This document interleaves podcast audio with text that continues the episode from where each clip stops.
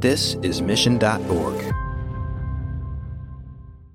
I'm Alec Baldwin, and you're listening to Marketing Trends and the Leads Aren't Weak.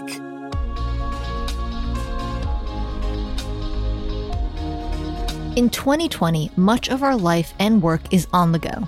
In normal times, we work from coffee shops, bistros, and airports, and we are constantly on the move. And while we've all used messaging applications like email, Slack, and other forms of technology to stay informed, none of them really keep us connected the way we need to be. Enter Staffbase's Director of Marketing, Jason Eder, and President and co founder, Frank Wolf, the men who are on a mission to help the forgotten employee. On today's episode of Marketing Trends, Jason and Frank stress the importance of company culture in today's digital age. They also talk about the value of simplistic and meaningful messaging and why events are the best way to get to and understand your customers. Enjoy this episode. Marketing Trends Podcast is brought to you by Salesforce. We bring marketing and engagement together. Learn more at salesforce.com/marketing. Here is your host, Ian Faison. Welcome to Marketing Trends. I'm Ian Faison, host of Marketing Trends, and I am joined. We got a two guest interview coming today. This is going to be fun. Frank, how's it going? Yeah, thanks. Great. I'm sitting here in Germany, so it's already afternoon for me. Looking forward to talk. I know we got uh it's the early morning for me, afternoon for you and uh and Jason, are you somewhere in the middle? Yeah, right in the middle. We're we're approaching lunchtime, so this is good. We're, we're we blew right through snack time, but we're approaching lunch.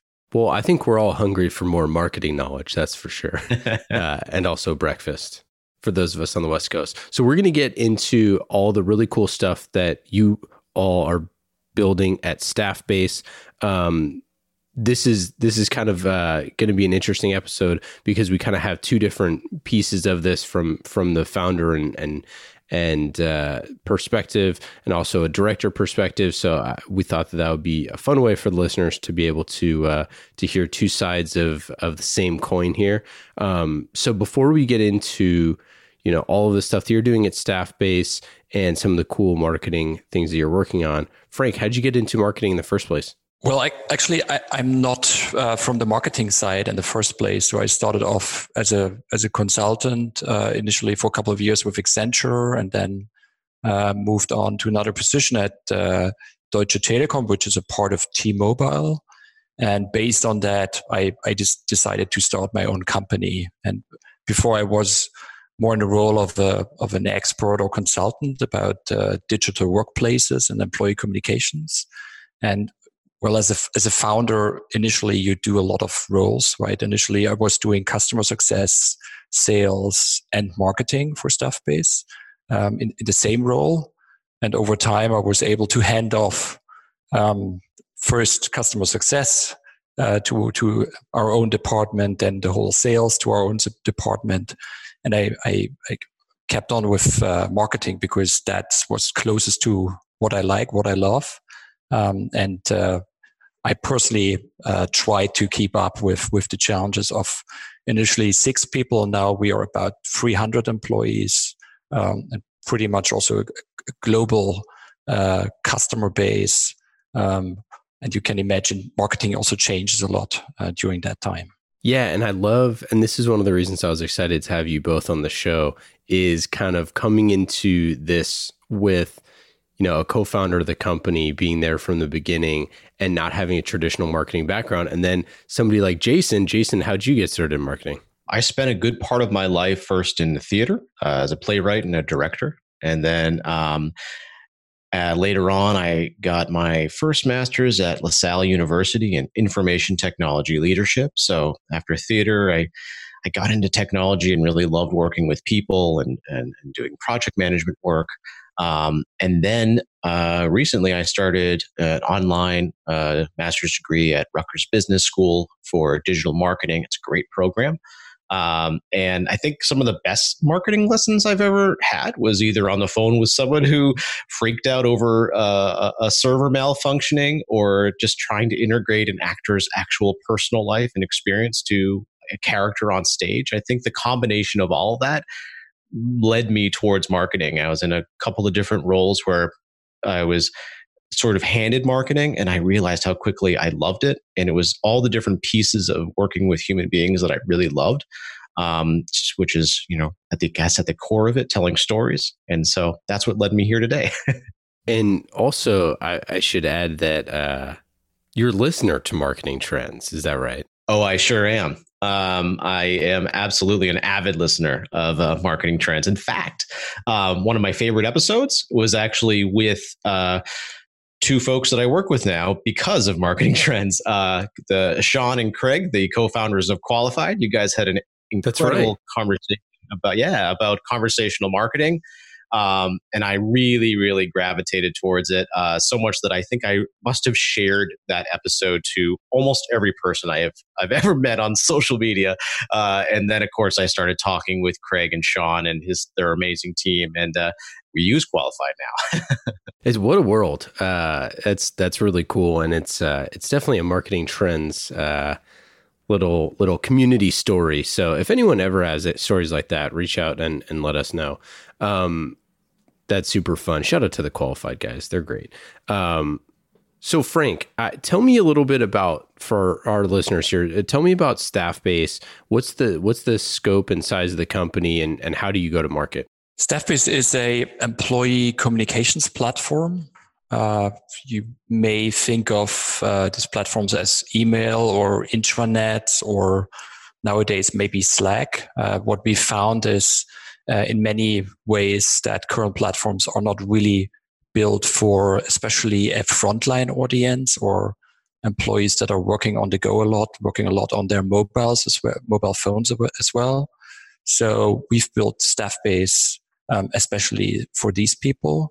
And we want to bring them everything they need around their work. It's not just comms, it's also learning. It's also uh, finding a phone list with all the contacts in the company, finding uh, things like their pay stubs and other things. So, so everything around their job uh, in one in one device, and that's uh, what we are doing for a bit over five years now, um, and we've seen some really good growth uh, in in the space because uh, these people have have really been forgotten. Uh, we, we, sometimes talk about the forgotten employee.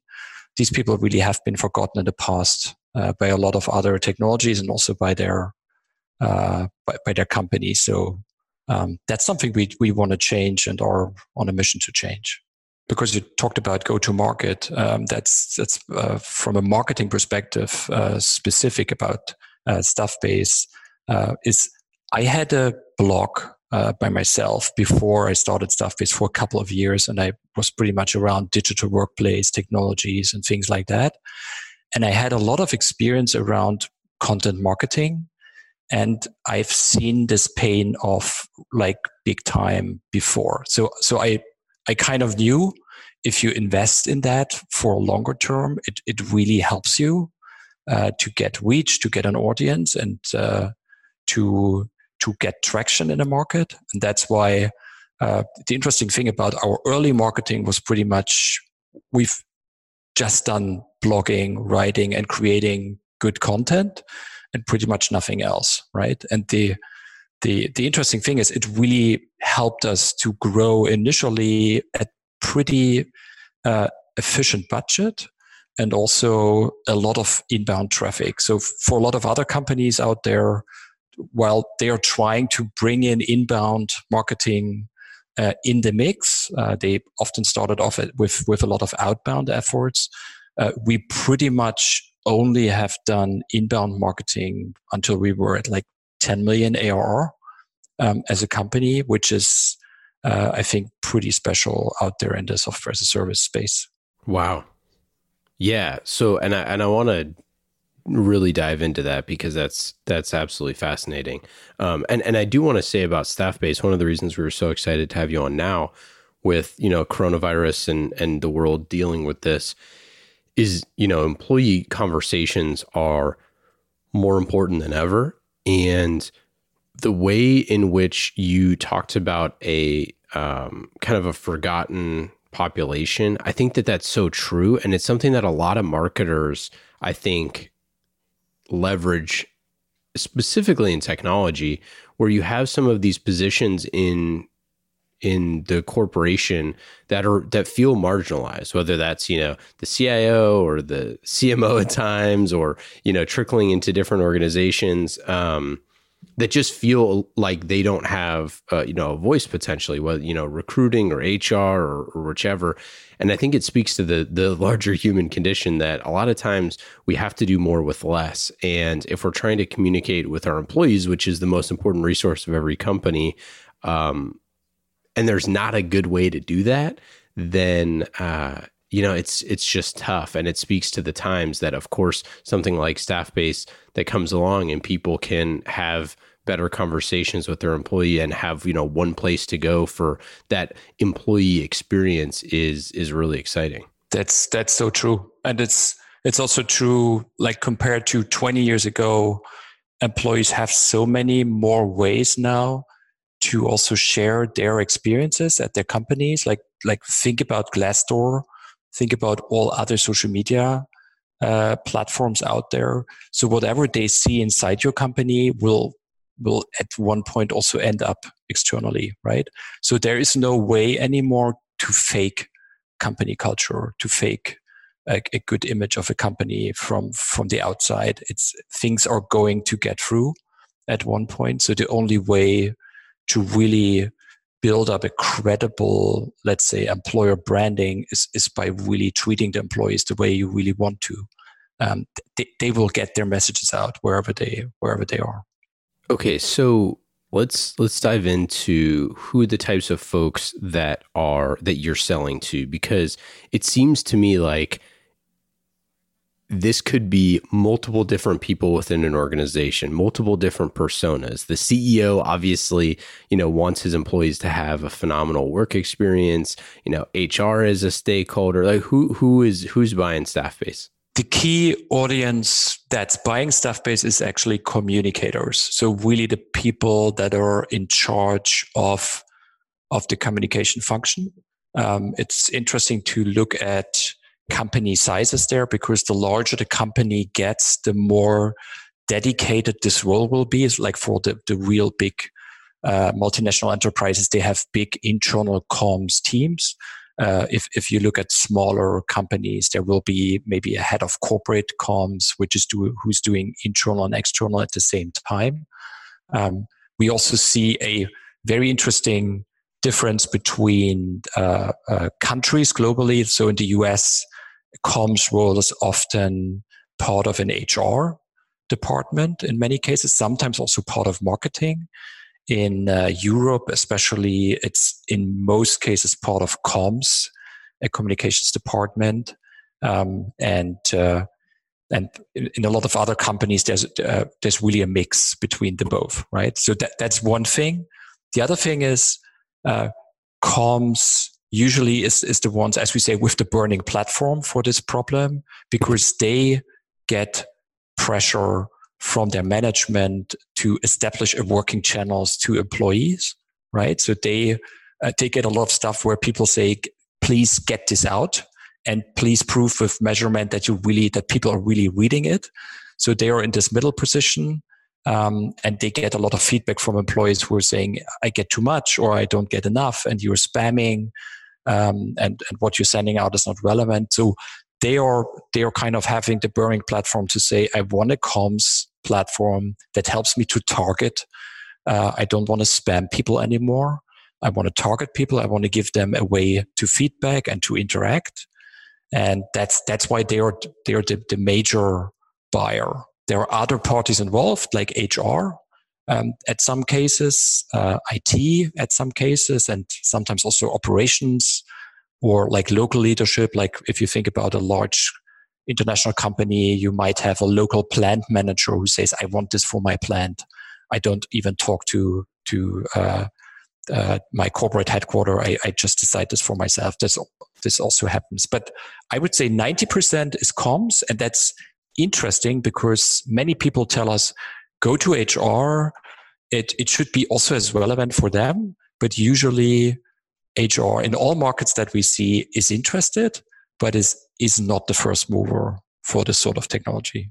Well, and so, and that's really fascinating. And it also speaks to just what it's like to sell and market a product and technology, you know, in the year 2020, right? Like how many stakeholders you just mentioned, but ultimately the person who is, you know, leading the charge, that comms person, who they roll up to, whose budget that's going to fall under, how does that look is, is going to be really different. So I'm curious, how did you go about building content for for that persona? that's uh, yeah it's it's it's it's probably like a two hour monologue about the the one thing uh, we had this actually uh, it's interesting because we had a review this week about our content and we want to be even more data driven about content and as part of this i shared how we did content in the first place. And the, what's really cool in the first place because i did all our sales calls and i've written all our blog posts um, that's really cool because in the sales course, you hear every day the question that people ask, right? And you get a, a, a first line idea of what what do they need to know? What are the arguments that they want to hear? What are the questions that they ask? And based on this uh, like our first 100 blog posts were only things that we heard from sales calls and and and from from our conversations just to have this in written pretty much right? And as a second step, what we've done then is pretty much look to Google Analytics and, and look, okay, which of these posts get traction, uh, like in terms of readership, and also what's the potential of the search term itself, where we say, okay, we are ranking on number nine, but the volume is great. Let's try to rank higher. Let's improve this piece, or let's write another piece for it, and let's create like a like a cluster of of content around a, a certain topic. So that helped us a lot in the beginning to get a lot of traction. And also, um, I personally believe a lot of the relevance that's that's created in Google right now is really on user signals. So, how long are people staying on these pieces? We have, on average, people staying very long on our blog posts, and that's why, like, if you if you take a term like internal comms, right? We we as a pretty new company. We managed within a couple of like three years, we were on number one um, globally. If you if you search for internal communications, we were on number one with a piece like seven ways why it's important or things like that. We had one or two blog posts in there. Um, it, it, it, the reason wasn't our domain. Our domain wasn't very strong at that time, but we had people really uh, were staying long there because we really tried to talk to them about their problems and not too much about why Staffbase is cool or why they should buy our stuff. So, Jason, from an implementation standpoint of some of this really cool stuff, and then capturing that value on the site. And we talked a little bit about, you know, how uh, how you all use qualified, but I'd imagine that when you're having certain pieces, these, you know, for example, and our listeners can go check out staffbase.com and, and see some of the content. Um, you all have like a really good um, the definitive guide to an employee app um, and and some other just really cool content on there. As you're seeing people come to the site, like wh- how are you allowing those folks to have a kind of friction free buying experience? I think one way to look at it, the the in order to present information in a, that's friction free, it's it kind of goes a little bit beyond like a really beautiful website and like interesting content, but it also just needs to be a pleasant experience. Um, but it has to be a pleasant experience for the right audience, right? So I think right now is a really good example. Um, the the world as we know it has completely changed um, in a way that is sort of providing a clarity uh, in terms of content, right? People are really scared. Um, their focus is on taking care of their people. So that could be the, their families, who they work with, uh, their friends, and people that they have yet to meet, right? So that is true if you're a CEO of a Fortune 500 company. And it's also true if you're commun- a communications manager for a factory with 5,000 people that just got laid off temporarily. So to what Frank said about you know our approach and where we're kind of building that content, we we need to understand what are those alerts that they're focusing on first, and really approaching the need that they have, like the answers that are actionable and tangible. Um, and I think that that just creates a better cadence in terms of you know how it can map to our other content like the content piece you just mentioned but providing information right now that gives that helps provide answers. So, like using all the different tactics that Frank talked about in terms of like keyword searching and trying to uncover like what are the long tail keywords that we need to be using and what are people saying and uh, recognizing that you know was it in 2007 the 25% of search queries were the first time they've ever heard of them um, which you know you really have to understand what is happening right now what are people looking for. And we see that real need in terms of when we're talking to people and what they're what they're actually saying and they have this desire for this actionable content. So we try to position it in a way and present it in a way that's as easy as possible through yes conversational marketing as one tactic just trying to put it in front of you as quickly as possible. Um, I, I think that answered your question yeah, no, that that is fascinating. I mean, I would imagine though as well because you're a multinational company that you have some significant challenges to try to create relevant content based off of geography. Like, you know, Frank, at the top, you had mentioned just how the different markets are and um, and how internally people are organized, which is critical to an app that is, you know, improving the internal employee experience. How do you how do you look at um, multinational? That's that's a great question, and it's uh, uh, personally one of the uh, like biggest learnings of the last couple of years. I I I started off the company here in Germany, and after two years, I I also went uh, over, moved uh, to New York with my family uh, to to start our US office there, and, and did a lot of also sales calls and and a lot of conversations in the US market as well. And it's uh, if you do this in the beginning, you a lot of people tell you don't take your original approach and strategy and just put it into a new market. Really, uh, really, uh, yeah, reapproach a, a, market and see how what you need to change, right? And and at the beginning, you kind of say, yeah, okay, I know. Um, we may adapt uh, a bit to the language. That's pretty much it. Um, and I I surely underestimated this, right? And we see, by the way, the same thing also happening with a lot of US software as a service businesses, which are uh, pretty much uh, pretty successful in the US and are trying to come to Europe. And they are coming with their messaging over there. That's that's uh, uh, really sometimes not working. To give you one example or a couple of examples, in the easiest thing is talking about the benefits of, of the platform. In, in, in Germany, uh, the most important thing that people need in an employee comms application or in an app, um, especially if they're on the front line, is, is typically the lunch or cafeteria menu in there, right? Because usually it's provided by companies. And for a lot of people, it's, it's a basic reason to look into this once a day. And if they do that once a day, you you has, you basically have established a channel. And if you have an emergency or other important things, you can share this along along this, right? Um, so a lot of our early messaging was also bringing this as an example. Um, until I learned that's not a really good example in the US because a lot of people. Uh, either don't eat lunch uh, in most companies they don't have a, like a company cafeteria or things like that. Uh, there are some food trucks outside, and, and so it, it's it's not it's not a content that they care about, right? Um, in the US, you would have other content like uh, you have the annual enrollment for healthcare. Uh, nobody nobody in Europe needs things like this. You you are insured not by your employer, but but uh, with, with, by other means, right?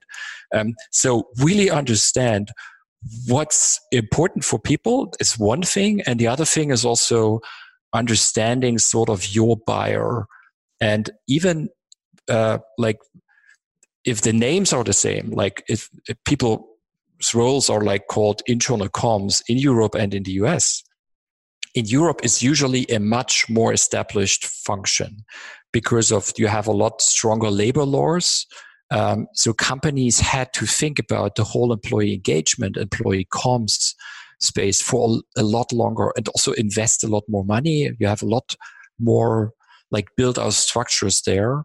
And in the US, a lot of people came into the role just recently. So uh, even surprisingly large companies have an internal comms person for, for half a year now or one year. And the approach and, and their, their, the need to, to really uh, show internally why they are there, why they need resources.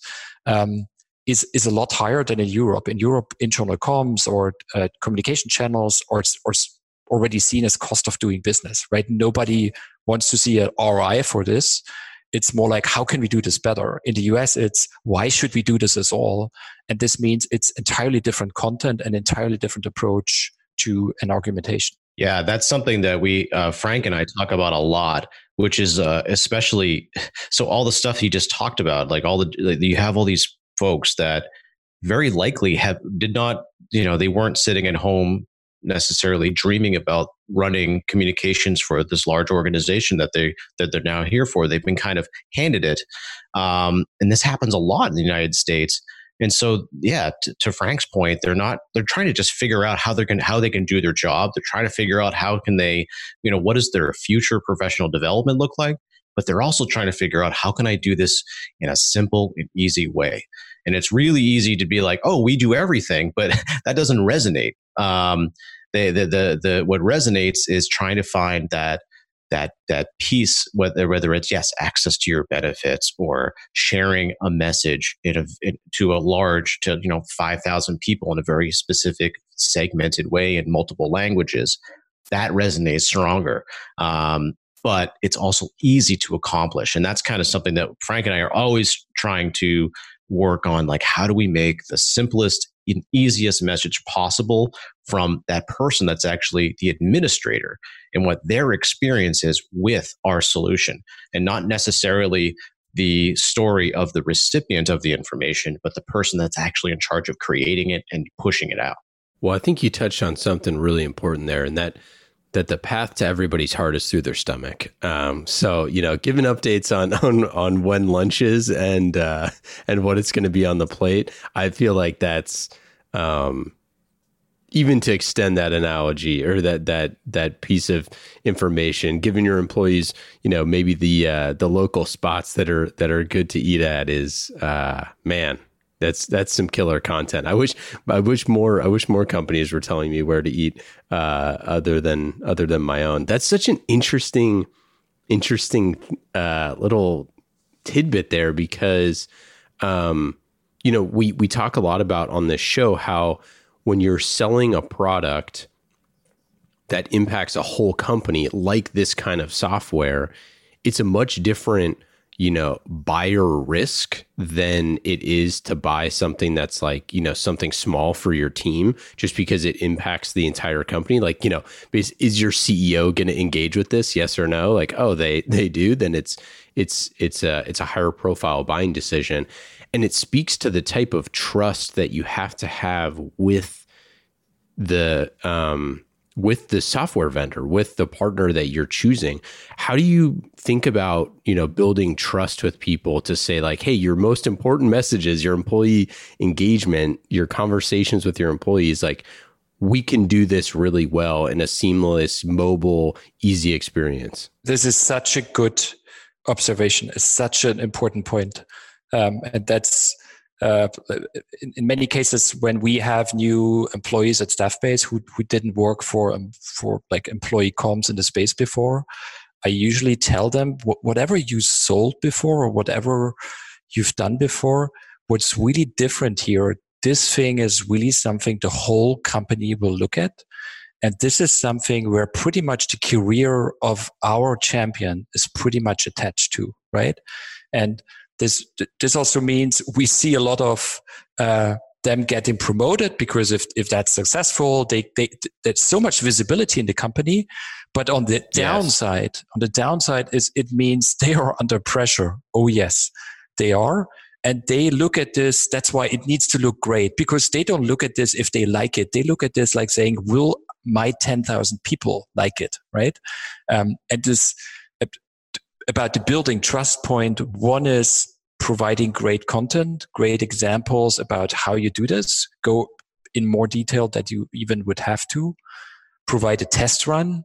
And I think the most important thing is we initially decided, and we still do, to invest a lot of uh, of our budget into customer success. So making existing customers really happy. And what we see, and I would say 90% of the cases, that our customers, before they finally decide for Staffbase, they will do reference calls with other customers. And that's also one of our let's say it's the second wave of our marketing where we've seen the best thing we can do is actually events uh, bring our customers in a room together with pr- prospects or people who think about it and just let customers talk and then the best thing is shut up listen uh, and and then everything works out because they need to hear it from their peers they i can tell this a hundred times uh, this this might be good but it's if they hear it from their peers that's that's amazing yeah. So wait, eh, explain that more because that's really interesting. So how do you how do you go about doing that? How do you put those people together? We've come up with a couple of formats. Uh, actually, that's uh, by the way also one thing we struggle in the US because distances are so high. So that's uh, still a lot harder than in Europe. Uh, what we've done, we, we've done two formats. One is a user group tour. So we go from city to city. For each city, we invite about three to four existing customers to do a short presentation about like 30 minutes about what they do and uh, we invite partners and prospects and other customers uh, to these events uh, so around we have around like 50 to 100 people in a room and uh, we usually kick this off with a short like uh, about Staffbase and and some some news about company but really short and then we just let customers talk that's one format and the other one is uh, we uh, we we have a big summit that we that we also giving its own branding. We call this Voices, and Voices is pretty much like a like an annual meeting um, with. Uh, with a couple of hundred people, we we just had to cancel, obviously, voices for this year because of Corona. It was uh, uh supposed to happen in three weeks in Berlin. Uh, we were on the track to 800 participants. Um, and we've seen a lot of deals um, really set up at these kind of events. We also did an internal calculation and we've seen uh, the probability of deals uh, to close um, goes a lot higher um, if somebody was attended one of the events. So that's uh, it's, it's, by the way a, a long-standing um, internal discussion. What's the best way to measure events and uh, until we really came up with these numbers. We had a lot of back and forth also with our sales guys, customer success. Like it's a lot of effort to to do an event. Um, what's really the outcome there? But I, I'm a big believer in own events, not so much not so much other events, sponsored events. We we are very selective there, but we are big believers in own events. And by the way, sorry, that, like yeah. just this one thing from a marketing perspective, what's fantastic if you invite your customers to speak there, you get the best case studies ever, right? They come there with with slides you could have dreamed of and you would have a week long process to get this out of them. But if they are on stage if they present they tell the best stories ever. You just need to be there. You just need to record it. It's a great way to collect these these stories. Yeah and and that's going to change in a huge way because of you know uh, you know corona for the for the short term. But i but i want to dig into the, kind of the impact that you were that you were talking about. And this is like so much of budgets is spent on events and how you do it the right way. And there's no you know cookie cutter way to do it. But one of the things that you said i totally believe is that the way that you put your customers and prospects in a room together to actually discuss life in general, how they do business, um, you know, how they potentially use your product is the most important part of events. Like that experience of being able to share best practices and talk about things it's not pushing content at people. And i think that if you look at most events they're way too content heavy but content serves as the catalyst for discussion, right? Because people are awkward. And so, like, just going and talking to a random person you've never met, you can go up to them and say, like, hey, what session did you see today? Like, oh, I saw this, you know, I saw whatever, and this was interesting.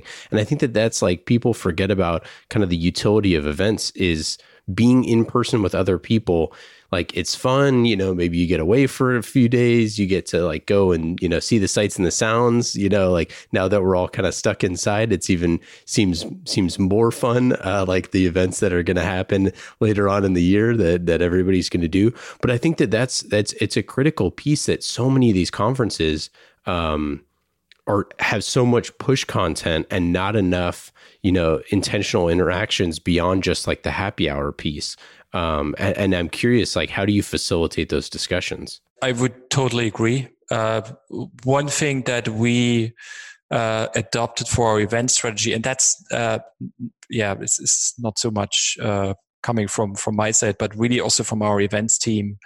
Um, they've uh, said early on, let's really make sure that it's not just another event and that we really bring our brand to life during these events. Let's put in a bit more effort into the venue. Let's put in more effort into preparations. And to give you one example, um, if we go to venue uh, for, for voices, uh, they went into the, the bathrooms and put Staffbase and voices stickers on the soap there and and like have small presence in there as well so like the, they they really want to and, and i think that's what people also really like uh, they really want to surprise people and say hey that's really it feels like i'm coming to a family and it really feels like a like a social event um, in many ways that's one thing and the other thing is uh, we've seen that for comms especially events are usually very professional. Um, there's not too much evening activity going on. Like maybe there's an happy, there's there's like some drinks for one hour and then everything stops.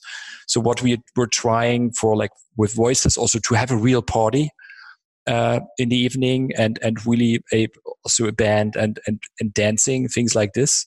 So and, and we've seen people really enjoyed that, and that's that's was kind of a bit also out of outside of our comfort zone but uh, that's that's something we want to establish, right? That's uh, it's it's not just another event. It's also uh, let's have fun, let's be authentic, and let's let's spend have some good time together.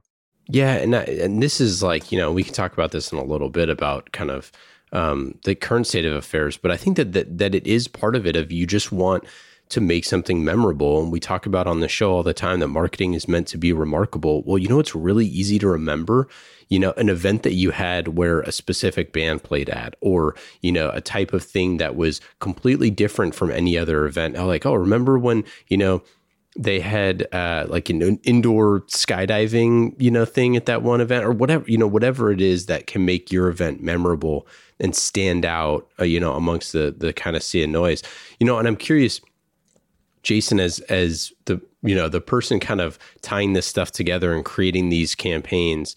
Um, what do you see from that type of event strategy? Um, I, I, I totally agree that like it's the it's the tiny little moments throughout the event that make it magical, right, and memorable.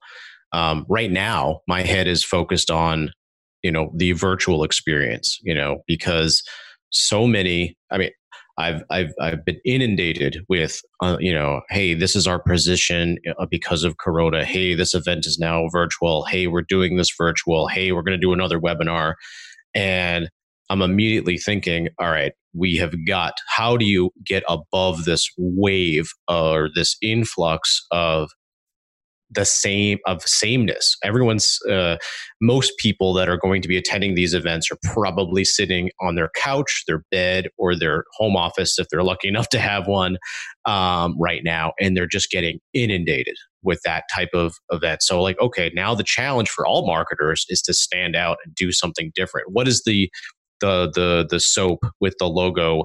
What is the? I think I was at a Yext conference once, and they they actually embroidered their logo on the the on the on the uh, coffee they made. So on the foam, that was remarkable. Uh, things like that, like those little touches, but with a virtual experience, it's a totally new ball game in terms of how do you reach someone in a really meaningful way uh, when there's thousands or hundreds of miles away from you um, that is definitely on my mind right now. And I think the the only thing I, I've been able to come up with in the very short term is presenting information that is actionable and really valuable. You can watch the sessions, give us an hour, and you can start doing something immediately because that's what you need more than anything right now because you're in a panic. Yeah, it's a great point. Um, something that is, you know, hyper actionable is, is, a great great way of looking at it. I mean, I think, you know, a lot of the problems with these virtual events and what everybody's going to realize is like, hey, if a virtual event, a virtual conference doesn't feel too similar from like 25 webinars. Like that's kind of what it found sounds like feels like, right? So if that's what it feels like and people don't really have time to do 25 webinars, then you know, or or the extension of that, which is like, you know, a podcast like this one, which is kind of just like always on and always kind of insights from from people uh, in the market then what is a digital event. Like is it more about just doing breakout rooms with the hosts? Is it more just about like hey let's just do q&a um, let's you know let's point to content that people can listen to on demand uh, and then just have discussions. I, i'm i mean i think that you know it's really difficult to deal with, but it's something that could bring our, it could heighten our digital experiences in a way that we have never had to. Um, you know, and necessity is the mother of invention. I think there's also a lot to, so just to kind of go to that, right? We just held a webinar with one of our partners. Um, and within the first 12 hours, there was almost a thousand people that registered. I think it was 918 people registered for the webinar in four hours. I'm sorry, 12 hours because the message was communicating in crisis, four proven strategies to communicate during quarantine. And then by the time that the session actually happened, which was only three days after that email went out, um, we had 2,000 registrants. Right. So I think, I mean, the need is there, but it's, it's, it, this is, it, everything is now essentially your headline, right? Because the swamp of this, you know, just the absolute slosh of messaging of like virtual, virtual, virtual is out there. So it's like, okay, marketers, your copywriting skills have better amp up as as as as as, as high as possible because you are now inundated with other people trying to push your message to the top um, away from the top Yeah, no, and and it's and also I would add to that too that it's like it's not just about, you know, the content, it's about giving actual things people can use, giving the guides. Like that was one of the things, you know, you were talking about making things actionable. It's like people don't when when time is key, they don't want to wade through 20 articles. They want just like give me the way that other people are doing this right now so I can implement it in my company tomorrow because I need an answer. Um, you know, it's not as I you know, I would be curious how much like pure thought leadership versus like the checklist type stuff you know what what the blend is because i'd imagine people are looking for inspiration so maybe they have things like podcasts on um, from a thought leadership perspective. But when it gets into the like, I need nitty gritty stuff. Like I want to work on, you know, I need to build a, a, checklist for our CEO of like what they need to be, you know, messaging every day, um, or, or whatever the whatever the thing is. How are we going to communicate and just tell me exactly what other people are doing? That it's it's interesting to me.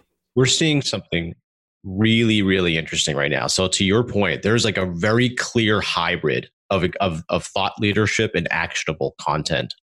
Because this right now, this crisis, this is an opportunity for our audience, at least communicators or information sharers, however you want to position it, right? If you have, if your job, your task is to push information out, whether it's a corporate message, HR benefits, safety protocols, whatever it may be, now is your time because there is nothing more important right now than to have that information. Uh, Frank, you shared an article that Edelman just published that was saying that the number one source of information during this crisis, the tr- most trusted source, is coming from companies. So if those communicators, those information sharers are looking for that seat at the table to talk to their C levels, this is that time. But then to your point, Ian, taking that step back, okay, yes, now is your time. Here's the four things you need to do in order to make it a home run. Yeah. Well, and also, you know, for the marketers listening, it's like if you're a comms person, if you are in one of those companies where your comms person is kind of out on an island who's managing internal comms and like maybe wasn't, uh, doesn't have the most formal training, like, lend some headcount, lend some help, you know, like, you know, tie in with that person and say, like, hey, how can we divert some resources so that we're making sure that our, you know, internal communication, um, you know, helping with copywriting and things like that, because it is super critical. Um, you know, and, and Frank, I'm curious, like, how, what has been some of the advice that, you know you've thought about to to give to marketers and to business leaders you know to navigate through times of crisis? Maybe before one point about what you just said because i think that's that's really it's really a great point about like collaboration between marketing and comms. Uh, we we often see at our customers the the best comms people are uh, have worked for marketing or sometimes have been also responsible for the social media account of the company and so on. So they, uh, the more they, they've been involved with marketing, the more proficient they are with good copywriting and also with a more authentic and relaxed kind of, kind of writing and content creation. So uh, I think that's very interesting to, to join forces there more in the future um, especially have these marketing skills also for comms, right? So that's that, that would be one point. The, the other point about the current situation, there's a there's a very interesting article right now. I don't know if you guys have have seen it before. I'm, I'm like keep telling everyone about it. Um, it's called uh, "The Hammer and the Dance." It's it's uh, it's uh, has been published on Medium a couple of days ago, and it's an analysis of this crisis and how it's going to play out over the next couple of months. And it's pretty much a thorough uh, review uh, that that comes to the conclusion there will be some sort of a lockdown that we all experience right now, uh, with pretty much everything closed, and then pretty soon the lockdown will be between three and seven weeks, and then the, things need to open up. We need to open some businesses. We need to open some factories things need to go back because otherwise this this ends in an economic disaster, right? And this the lockdown phase uh, is called the hammer and this open up phase is called the dance because you will have to carefully handle what can you do you need to test a lot of people you need to to react very fast uh, if if somebody is uh, tested and uh, has has has the virus and and how you how you deal with that. Um, there's pretty much one country right now in the world from from what they see that really does already does this and sees success, which is South Korea. And uh, what so if if you haven't seen this article, I I I, I would really uh, have a look at this. If you're a marketer, if you're comms, uh, the, the funny thing is, uh, just read this morning that the Central Strategic paper of the German government right now how to handle this crisis in the next couple of months also cited this article as well. So it's it's um, so just uh, whoever wants to to to dive deeper in there. Now coming back to comms. Um, what pretty much means there are two things you need to do right now. Comms is responsible to organize the lockdown and to organize uh, people can work from home? Do we have all messages? Uh, battle fake news? Um, you need to position leadership. So leaders need to walk the floor, either in real or, or virtually. Like people need a lot of leadership right now in that situation.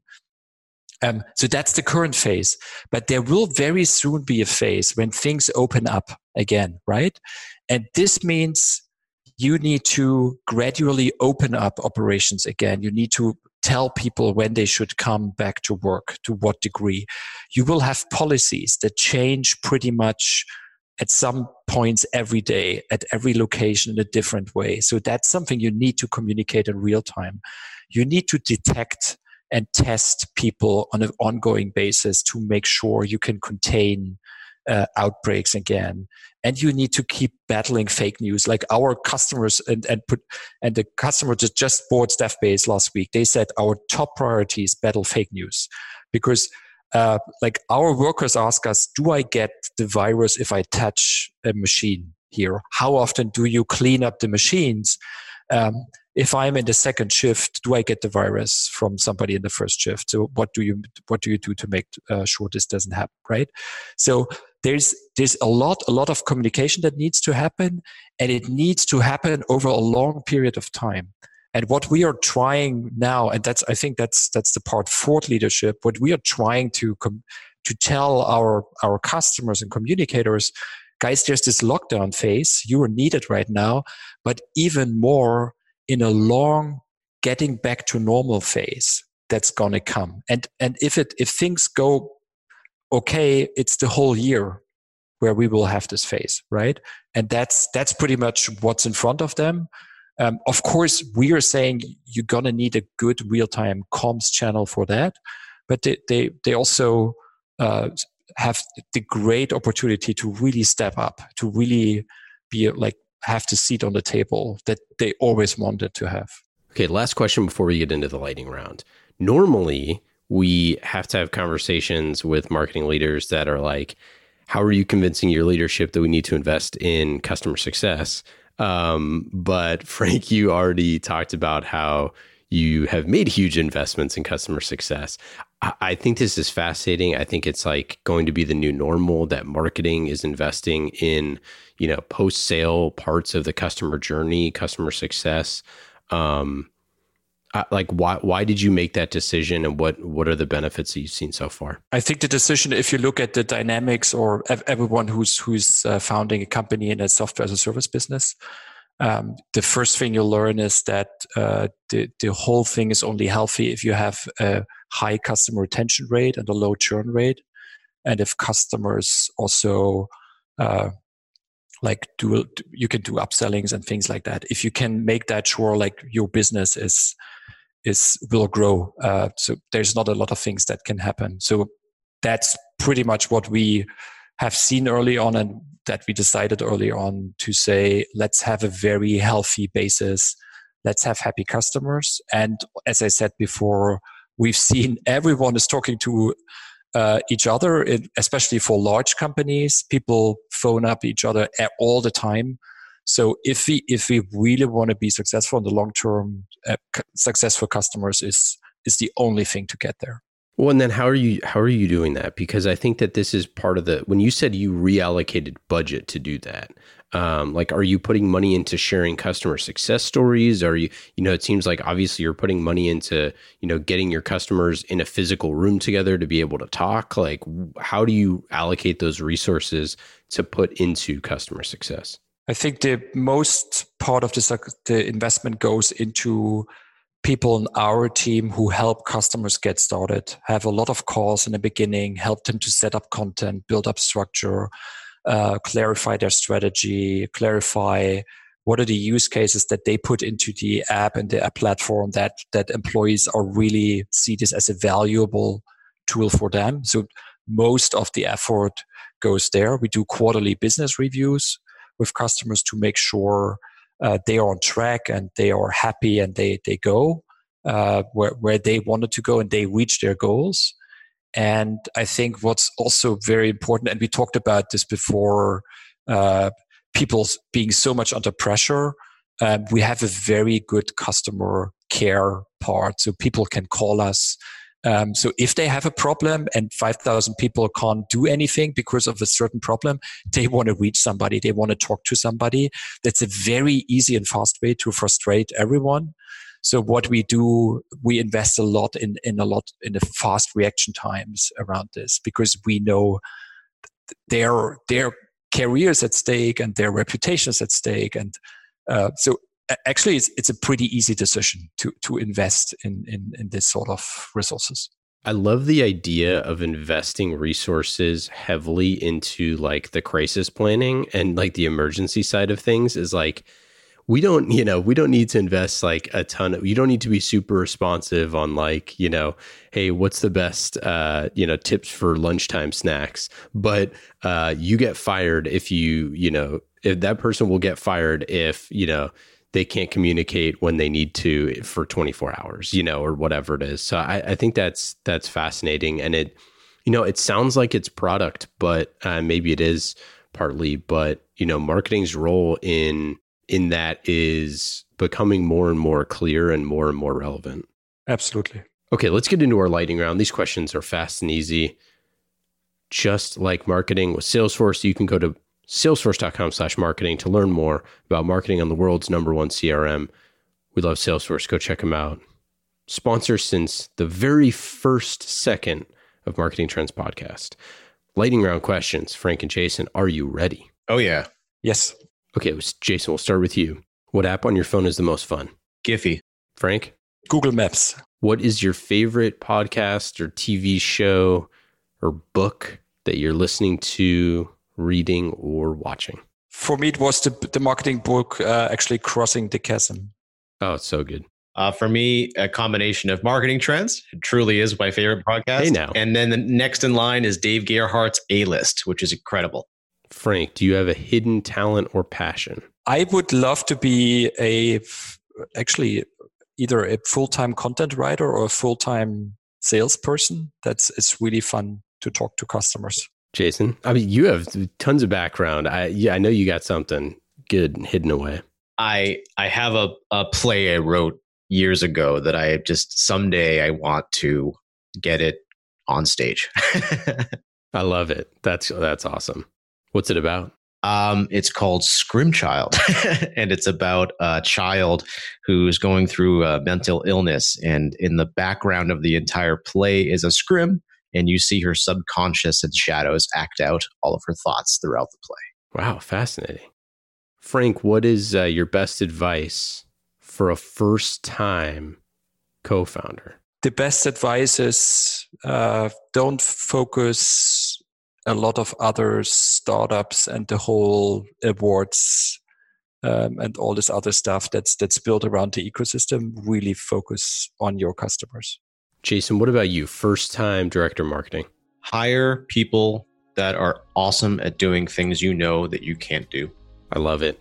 Thanks guys. Appreciate you coming on the show. Um, we uh, we will have to uh, to check in soon. I know you know this is at what you're doing is at the cutting edge right now. Um, and uh, and stay safe and thanks for thanks for joining. Thanks a lot. Thank, thank you so much. Thank you. Stay safe. Yes. Be healthy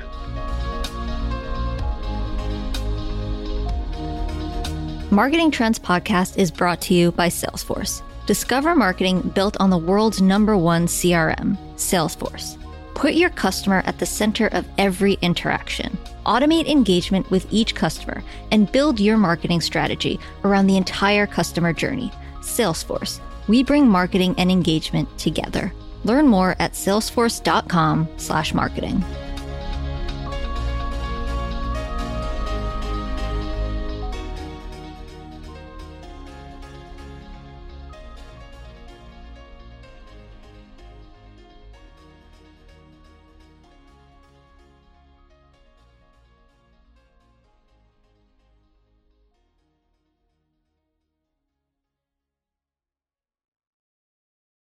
You have eight seconds to make a connection or risk a click away onto the next topic.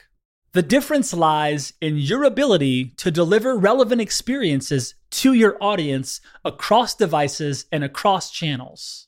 But delivering on a really great experience is impossible without the right people and the right technology.